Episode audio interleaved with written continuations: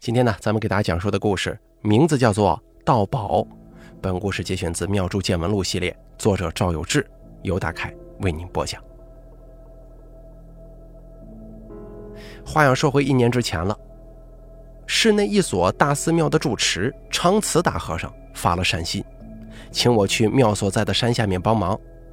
原来呀，是山脚下有个社庙被拆了，庙里曾经收过一坛威力极强的兵马。无所依附，一直在骚扰住在附近的乡亲们。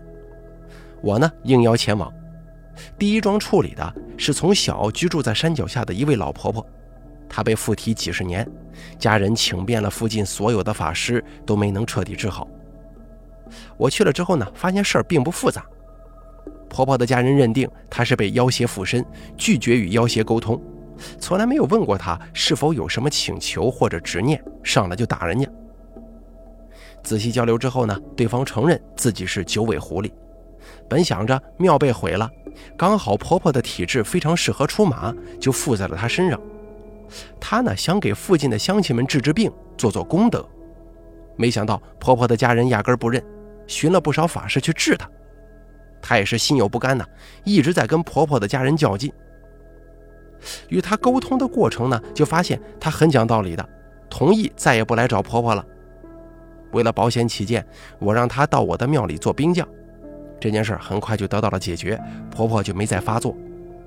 关于这个故事呢，咱们前头已经讲过了，详情请看《庙祝见闻录》系列故事之护法。可是这个九尾狐狸到了庙里以后啊，我是看不见它，也摸不着它，不知道如何跟它沟通，几乎没做过跟它有关的梦。要找一个适合做马脚的人，又是很难的事儿啊。这件事儿困扰了我很长时间。过去的一年里，我一直在想办法用什么方式跟他交流，可一直不得其法呀。前段时间，有一位道友在河北开坛了，喊了不少全国各地的道友一起去观礼，也对我发出了邀请。我那几天刚好有空，就欣然前往。到了河北以后，寻思湖南的马脚大部分是找地方的神附身的，而东北、山东、河北附近的出马弟子附体的多是一些动物成精。我曾经听山东的道友提起，东北、山东、河北地区的保家仙非常有名，主要有狐、黄、白、柳、灰。狐指的是狐狸，黄是黄鼠狼，白是刺猬，柳是蛇，灰是老鼠，有一套非常完善的传承体系。供奉的保家仙儿有自备排行，所擅长的事儿各有不同。我就开始琢磨，既然有那么多年的传承，在这里呀，说不定能够找到一些跟动物精沟通的方式和方法。我向道友打听，附近有没有精通保家仙儿的老师傅，我要去拜访一下。道友告诉我，有一位在保定的老师傅，他姓简，简单的简，他不是马脚。但是如果谁家要供奉保家仙儿，都去找他，说一下自己想求什么，他呢就能指派一位保家仙儿到这个人家里的香堂去，十分灵验，还能告诉善信这位保家仙儿的癖好习性，平常如何供奉，遇见事情呢如何请他帮助，碰见合适的人了，他还会告诉这个人，哎，你可以出马，平时以介绍马脚帮人立香堂为生。我心中一喜，这岂不是相当于马脚界的丹青师傅吗？我之前就好奇，因为马脚对体质要求很高，正常情况下马脚是无法收徒的，即使收了徒弟，也没有办法把自己身上的保家仙儿传给徒弟。那么这一门如何传承呢？听道友这么一说，我就明白了。就像是道士要供奉神像、雕刻法器，会找丹青师傅帮忙一样。原来啊，马脚行当里面也有这么一类专门负责沟通保家仙的人。我问了一下简师傅的大概住址，等道友的开坛仪式做完，跟各地道友告别之后，我就迫不及待地买了一张去保定的车票。到了保定，发现这里真的是一个人口大市啊。茫茫人海中找这么一位师傅实在是不容易。坐车到了道友所说的县里，四处打听也没消息，大家似乎都没听说过这位简师傅。当天我在县城里的小宾馆住了一夜，晚上无意当中问起宾馆老板，没想到宾馆老板竟然知道这位简师傅。这位宾馆的老板家中有个亲戚，年轻的时候啊见过简师傅。简师傅说，这位亲戚是个能出马的好苗子，就问他：“你想不想供香堂出马呀？”亲戚刚巧也对这个事儿非常感兴趣，就凑了一些钱去简师傅那儿请了一位保家仙儿，从此呢一直在做出马弟子，在当地颇有名气。我问宾馆老板：“这位简师傅住哪儿啊？”老板打了个电话，不一会儿就给了我一张字条。这个呀是十几年前的老地址了，也不知道人家搬家没有。你过去问问看吧。如果搬走了，附近的邻居应该知道他搬去哪儿了。我接过字条，隔天一早就按照字条上的地址找到一个村里。河北地区的农村与湖南大有不同，这庙附近的乡亲们是零零散散住在各处的，每家把房子修在自己的地里，出了门就可以种田。河北的农村乡亲们都聚居在一起，房子与房子之间紧挨着，前后各留出一条通路来。想要找人，要比湖南的农村方便得多。乡里乡亲啊，平时互相见面频繁，也都认识。我在村头找了一户人家，问起简师傅住在哪儿。开门的是个大妈，热情地问我什么事儿。我就说：“你好，我想找一下简师傅，麻烦找您打听一下。”大妈问道：“你找哪个简师傅呀？”我听说咱们村里头有个师傅姓简。会帮人家立香堂、请保家仙的。啊，你说他呀，都死了三年了。啊！我突然一阵失落，问道：“哦，他过世了，那他的孩子有没有学这个呀？”那我就不知道了，你去问问看吧。就在前边第六个门，门口有石狮子那家。我向大妈道谢之后，从院子里退了出来，往前数了五个门。这一家大门是铁的，刷了红漆。果然，门前头啊有一对很小的石狮子。我拍了拍门，隔了一阵才听见里面传来一声：“谁呀？”我大声说：“请问是简师傅家吗？”又隔了好一阵子，才有人来开门。我见是一个二十出头的青年，手里拿着手机，正在打王者荣耀这个游戏，头也不抬地问我。你找谁啊？请问这里是简师傅家吗？青年一边专心的玩游戏，一边心不在焉的回答：“简师傅。”这会儿他游戏中的人物被人打败了，这才不情愿的抬起头说道：“你是问我爷爷吗？哦，就是会帮人立香堂的简师傅，他是你爷爷吗？我爷爷几年前过世了，你要是想立香堂，找别处吧。”那你跟你父亲都没学这行吗？切，都什么年代了，谁还学这个封建迷信的东西啊？我不知道该如何回答，但又不甘心，继续问：“那你知道还有谁跟你爷爷一样会帮人立香堂吗？”青年连连摇头说：“不知道。”我说道：“那你爷爷过世了，你跟你父亲都没学这个，你爷爷有没有留下什么书籍呢？”青年说。书还有，你要吗？三百块钱一本。我听青年这么说，想必他爷爷还是有一些法本留下的。我提出要看看。青年让我进了院子，反手锁上院门。这里的房子似乎格局都很像，院子正对着堂屋的门，堂屋进去四面开门，正对面的门出去是屋后的村路，左右两边各一间房。青年带我进了右手边的屋子，翻腾了一阵，从柜子顶上取下来一个落满灰尘的木箱，打开了，里面有几十部手抄的法本，一股脑的倒在炕上。青年让我自己挑，一边又重开了一局游戏，津津有味地玩了起来。我大略翻了翻，有一大半是风水、卜卦、批八字的书，剩下的也多是一些常用的符咒绘字，我顿感失望。书全都在这儿了吗？还有没有别的东西啊？是不是卖给其他人了？青年抬起头说：“我爷爷平常用的书都在这箱子里了，没有你想要的，估计其他的也没啥用。那你爷爷还有其他什么书吗？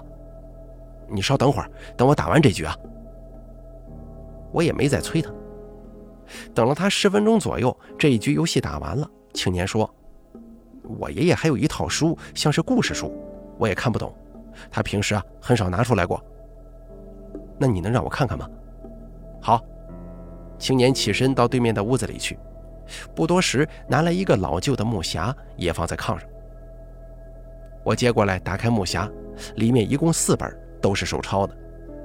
但是这四本书字体明显与之前那些手抄本不同，一笔一画工工正正，如雕刻一般的字迹，没有一句白话，全是非常严肃的文言文。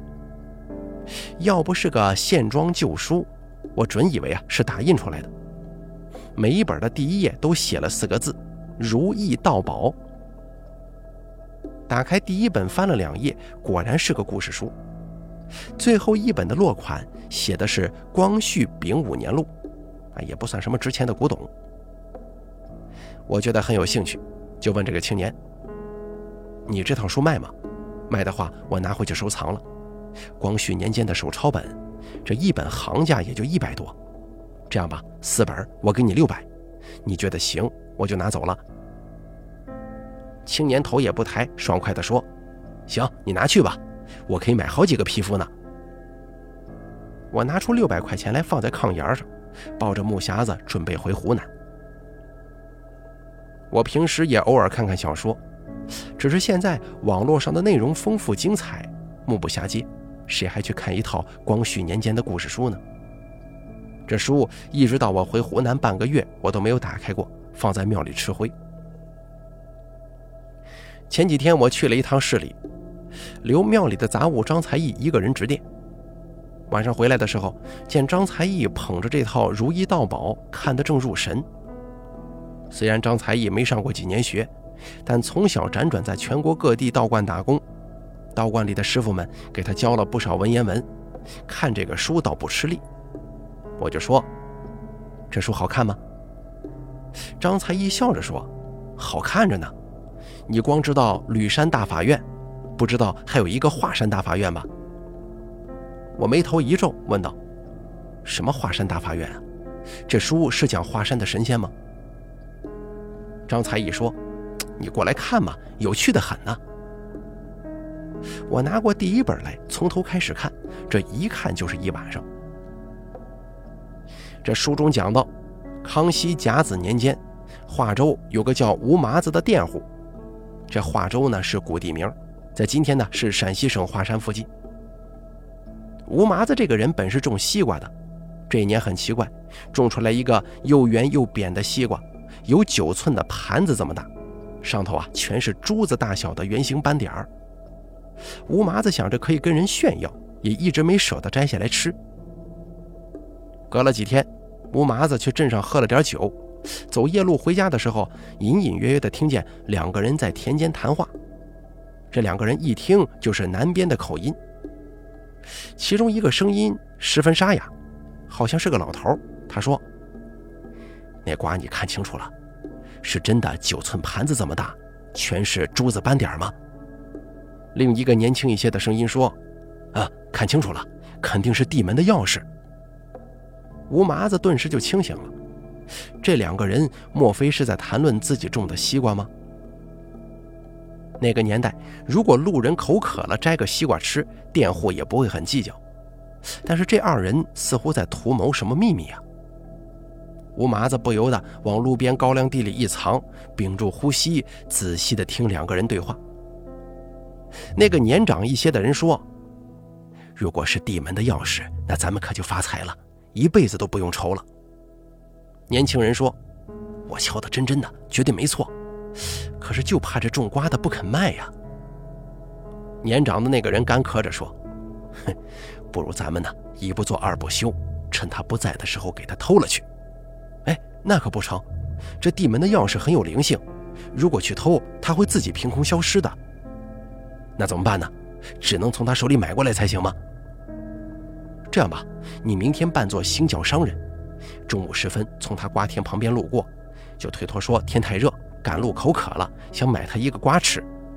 他看你年纪大，必然想不到你另有主意。到时候啊，他让你挑，你就选那个。这瓜呀，长在东边，离田埂不远。你顺着东边走过去，这样他是不会起疑心的。年长的声音说：“好，这个主意好啊，就这么办了。”二人商量定了，一起离开。听到年长的那位咳嗽声越来越远，吴麻子这才敢从藏身的高粱地里出来，心里琢磨：这二人一直说什么地门钥匙，这咋回事啊？且不管那么多，看二人明天如何来买瓜，随机应变。吴麻子放心大胆地回到家中，这一夜翻来覆去的睡不着，天还没亮就起床了，拿了一张木桌，蹲在田边等那个老者来买瓜。果不其然，在快到中午的时候，吴麻子老远就看见一个佝偻着背、背着一个扁担的老头打南边过来。还时不时的弓下腰顿两下，想必是在咳嗽。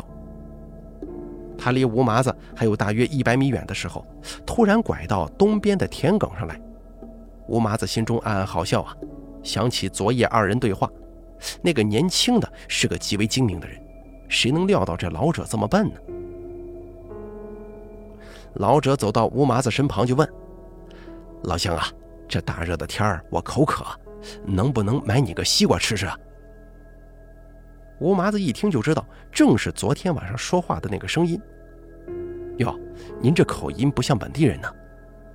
老者说：“哦，我是打南边过来的，想挑点货去华山上卖卖。”吴麻子说：“你这么大年龄还出来做挑夫，挺不容易啊。行，您自己挑一个西瓜吧。”老者顿时高兴的眉开眼笑。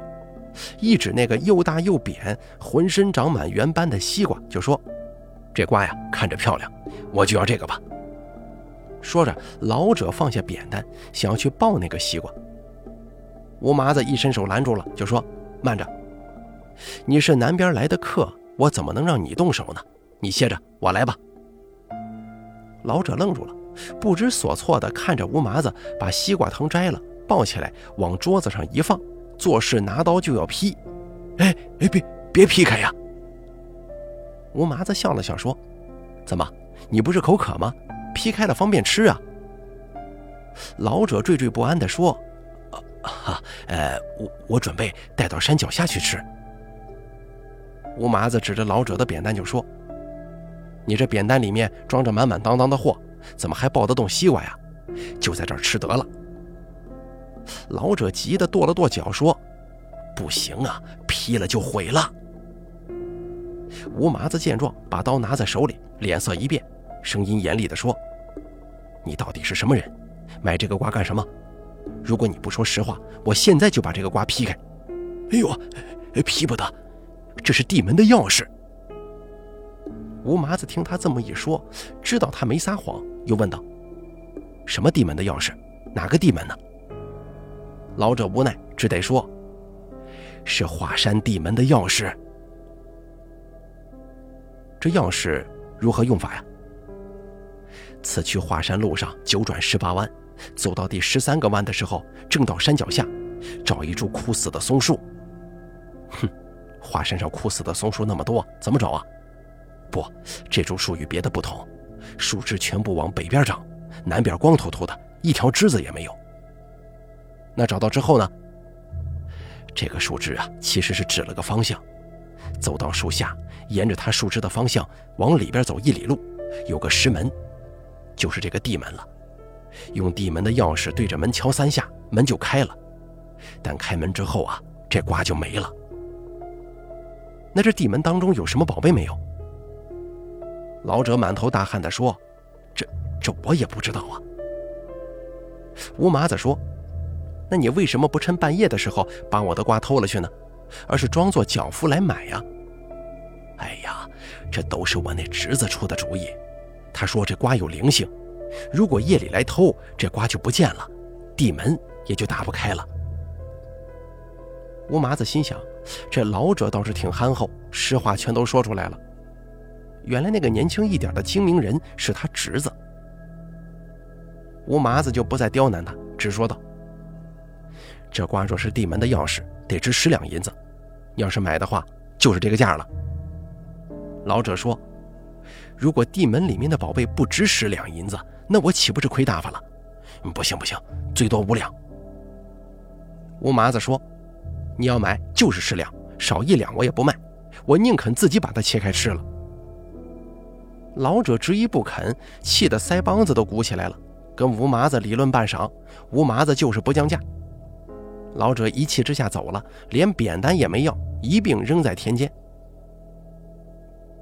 老者前脚刚走，吴麻子就抱着瓜直奔华山而去，一路上不敢歇息，累得满身是臭汗。按照那老者方才说的，转到第十三个弯的时候，方才停住脚步，四处张望。这么一看，不远处还真有一棵奇怪的松树，已经枯死了。按常理来说，树都是南边茂盛，北边枝叶稀疏，唯独这棵三人多高的松树，南边光秃秃的，一根树枝都没有，北边倒是伸出了不少枝条来。吴麻子走到树下。沿着树枝伸出去的方向走了大约一里路，没见到什么石门，只看见面前山体上嵌着一块大石头，也没做多想，他抱着西瓜往门上轻轻撞了三下。这说来也怪呀，吴麻子根本没用力，这西瓜却碎了，里头竟然是空心的。接着就看见这大石头缓缓往山里挪动，露出了可供一人进入的缝隙。吴麻子大着胆子从缝隙当中钻了进去，趁着外头的亮光，还能看出里面是个挺大的山洞，但是光秃秃的，啥也没有。只洞口处有一张古式木桌，上面放了一碗水。端起来仔细看，碗上的花纹写着“静木”两个字。吴麻子也没多想，用这碗水洗了洗眼睛，再睁眼抬头一看，只见洞内豁然敞亮了呀！如天台玉阁，五颜六色，十分好看。再看一眼四壁，壁上全是书架，上面的书堆叠的是满满当当，不计其数。可是书的封面上都没有书名。吴麻子年轻的时候上过两年私塾，寻常的书是看得懂的，就随手拿起一本，正要仔仔细细的阅览一番，就听见洞外有人大声喊：“快点出去，门马上就要关了。”如果你不出去的话，会死里头的。听见这句话，吴麻子心里害怕起来，但是舍不得手中的书，想看看书里的内容。而洞外的人一直在大声喊，让他赶紧出去，不然呢会被关在洞里困死。如此喊了三回，他心里急呀，就抓着手中这本书，赶紧跑出山洞。果不其然，一出山洞，那块巨大的石头就合上了，洞外却空无一人。吴麻子是晌午进洞的，只在洞里耽搁了不到一炷香的功夫，洞外竟然已经是半夜时分，月亮高高的挂在天上。吴麻子知道再也打不开这个山洞了，就带着书趁月色回家去，当夜就把书藏在怀中，合衣而眠。隔天一早，一位年轻人到吴麻子家来，直接拿出十两银子，就跟吴麻子买那个奇怪的西瓜。正说着呢，扭头一看。东边地里那个又圆又扁的西瓜不见了，就问他那个西瓜去哪儿了。吴麻子一听就知道，这是之前夜里与那个老者在田间对话的老者的侄儿，只好把实话跟年轻人说了，如何抱着西瓜找到那棵奇怪的松树，用西瓜敲了三下巨岩，西瓜就碎了，巨岩挪开一条缝，洞内有碗水，洗了眼睛之后呢，看到洞里全是藏书。只是马上要关门了，来不及，只带了一本回来。那个年轻人听完之后直跺脚，悔恨地说：“哎呀，若是我那叔肯出十两银子买下瓜来，进去的就是我了。叔伯一时不舍钱财，坏了我的千年大道啊！”吴麻子有些不好意思，就说：“哎呦，要不这个书啊，我手抄一份送给你。毕竟我一个人也不知道如何开启地门呢。”可是年轻人摇了摇头，就说：“这是你的福分，是老天爷赏赐给你的，错不了。你既然能得到，说明你有缘分。我劝你认真修习，他日必有所成。”说完，年轻人叹了口气，头也不回地走了。